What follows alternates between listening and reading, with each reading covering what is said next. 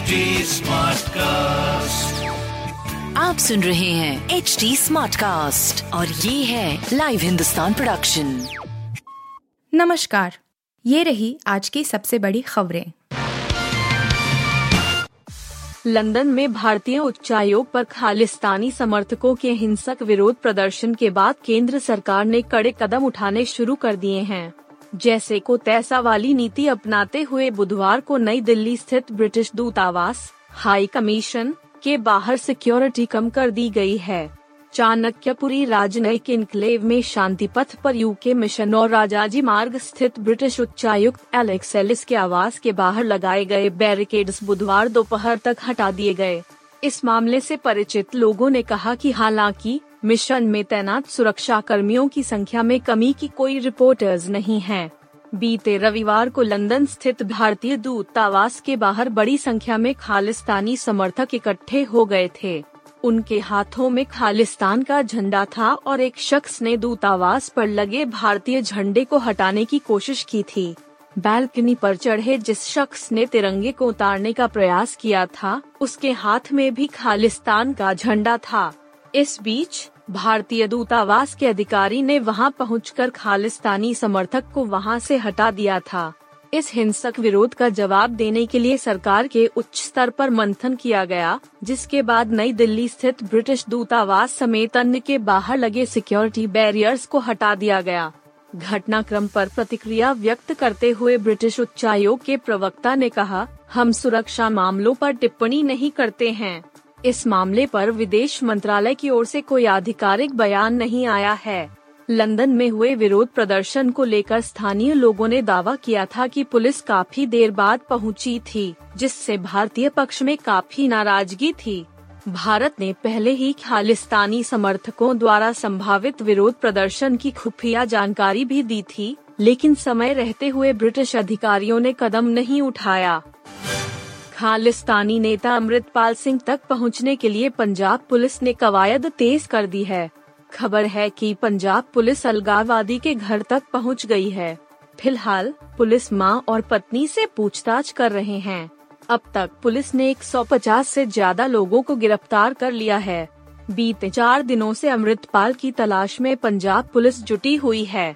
बुधवार को अमृतपाल के ठिकानों के बारे में जानकारी जुटाने के लिए पंजाब पुलिस जल्लूपुर खेड़ा स्थित घर पर पहुंचकर माँ और पत्नी से पूछताछ कर रही है। हाल ही में खालिस्तानी नेता के एक रिश्तेदार हरिजीत सिंह और ड्राइवर ने पुलिस के सामने सरेंडर कर दिया था। इधर, पुलिस जालंधर के गुरुद्वारे में अमृतपाल के रुकने को लेकर भी अलर्ट मोड पर है। खबर है कि वह धरपकड़ के दौरान 18 मार्च को यहाँ रुका था। खबर है कि नेशनल इन्वेस्टिगेशन एजेंसी ने भी अमृतपाल की तलाश शुरू कर दी है। इसके लिए असम और उत्तराखंड में अभियान चलाया जा रहा है। पुलिस ने उस बाइक को भी बरामद कर लिया है, जिस पर वारिस पंजाब दे के प्रमुख फरार हुआ था।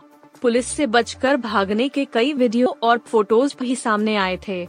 18 मार्च को अमृतपाल के खिलाफ शुरू हुए अभियान को पाँच दिन हो चुके हैं।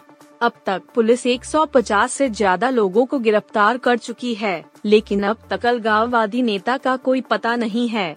उस दौरान वह फिल्मी स्टाइल में कार से फरार हो गया था। मामला पंजाब और हरियाणा उच्च न्यायालय पहुँचा तो राज्य सरकार और पुलिस को फटकार भी लगी। भाजपा और आम आदमी पार्टी के बीच दिल्ली विधानसभा में अक्सर टकराव ही रहता है, लेकिन पंजाब में बुधवार को उलट नज़ारा दिखा। अमृतपाल सिंह के मुद्दे पर सदन में जमकर हंगामा हुआ तो कांग्रेस और अकाली दल ने वॉकआउट कर दिया। वहीं भाजपा ने अमृतपाल के खिलाफ आम आदमी पार्टी सरकार की ओर से की गई कार्रवाई का समर्थन किया। इस दौरान शिरोमणि अकाली दल के विधायक मनप्रीत अयाली ने अमृतपाल सिंह और उसके साथियों पर लगाए गए एन एक्ट का विरोध किया और एन हटाने की मांग की। कांग्रेस के विधायक और नेता विपक्ष प्रताप सिंह बाजवा ने कहा कि अमृतपाल सिंह को अमृतसर में उनके गाँव से गिरफ़्तार किया जा सकता था, लेकिन ये ऑपरेशन चलाया गया। उन्होंने कहा कि ये ऑपरेशन जालंधर इलाके में होने वाले उपचुनाव को देखते हुए किया गया था। यह एक रणनीति के तहत हुआ। हम यहाँ मुख्यमंत्री भगवंत मान का इस्तीफा मांगने आए हैं। वहीं भाजपा के पंजाब प्रदेश अध्यक्ष और विधायक अश्वनी शर्मा ने सरकार से अमृतपाल के मामले में अब तक की गई कार्रवाई के बारे में सदन को जानकारी देने को कहा। उन्होंने कहा, जो व्यक्ति देश को तोड़ने की बात करता है, उसका विरोध करना चाहिए, लेकिन किसी निर्दोष को तंग नहीं करना चाहिए। सरकार से सवाल किया जाएगा, लेकिन यह मौका नहीं है। कांग्रेस कभी भी यह तय नहीं कर पाती कि किस मुद्दे पर राजनीति करनी है। इस समय एकजुट होकर देश और पंजाब की शांति भंग करने वालों के खिलाफ खड़ा होना चाहिए। दिल्ली के पूर्व उप मुख्यमंत्री मनीष सिसोदिया की मुश्किलें और बढ़ गई हैं। दिल्ली की राउज एवेन्यू कोर्ट ने बुधवार को उन्हें 14 दिन की न्यायिक हिरासत में भेज दिया। इसका मतलब है कि शराब घोटाले में गिरफ़्तार किए गए सिसोदिया को कम से कम 5 अप्रैल तक तिहाड़ जेल में ही रहना होगा। ईडी ने बुधवार को कड़ी सुरक्षा के बीच एक बार फिर सिसोदिया को राउज एवेन्यू कोर्ट में पेश किया। ईडी की रिमांड खत्म होने के बाद उन्हें कोर्ट में पेश किया गया। ईडी ने अदालत में कहा कि उनकी पूछताछ फ़िलहाल के लिए पूरी हो गई है। इसलिए दिल्ली के पूर्व उप मुख्यमंत्री मनीष सिसोदिया को न्यायिक हिरासत में भेज दिया जाए। यदि आगे पूछताछ की ज़रूरत होगी तो वह दोबारा सिसोदिया को रिमांड पर लेने के लिए याचिका दायर कर सकते हैं। दोनों ओर से दलीलें सुनने के बाद कोर्ट ने सिसोदिया को न्यायिक हिरासत में भेजने का आदेश दिया। इससे पहले सीबीआई केस में कोर्ट ने उन्हें 3 अप्रैल तक न्यायिक हिरासत में रखने का आदेश दिया था। मनीष सिसोदिया को 26 फरवरी को सीबीआई ने गिरफ़्तार किया था। सीबीआई की रिमांड खत्म होने के बाद उन्हें न्यायिक हिरासत में तिहाड़ जेल भेज दिया गया था। यहाँ पूछताछ के बाद 9 मार्च को ईडी ने उन्हें अपने गिरफ्त में ले लिया था।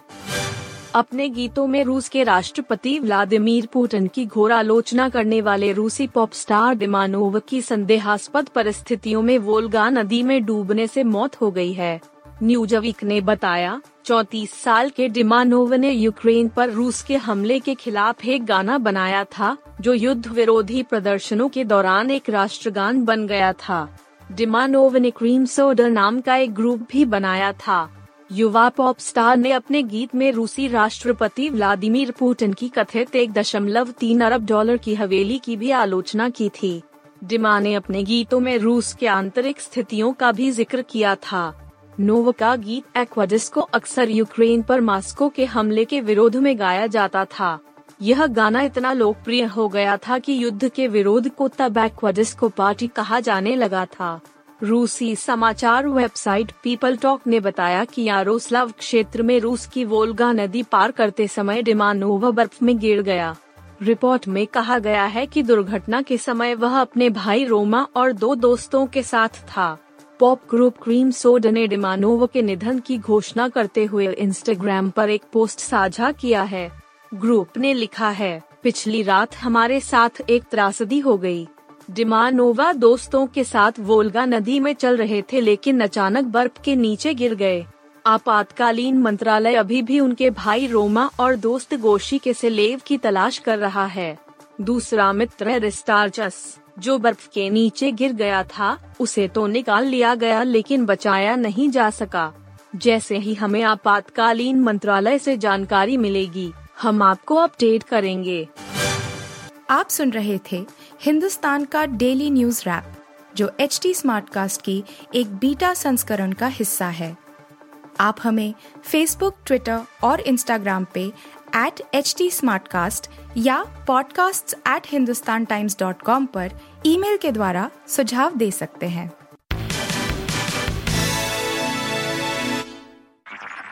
आप सुन रहे हैं एच डी स्मार्ट कास्ट और ये था live Hindustan production smart cast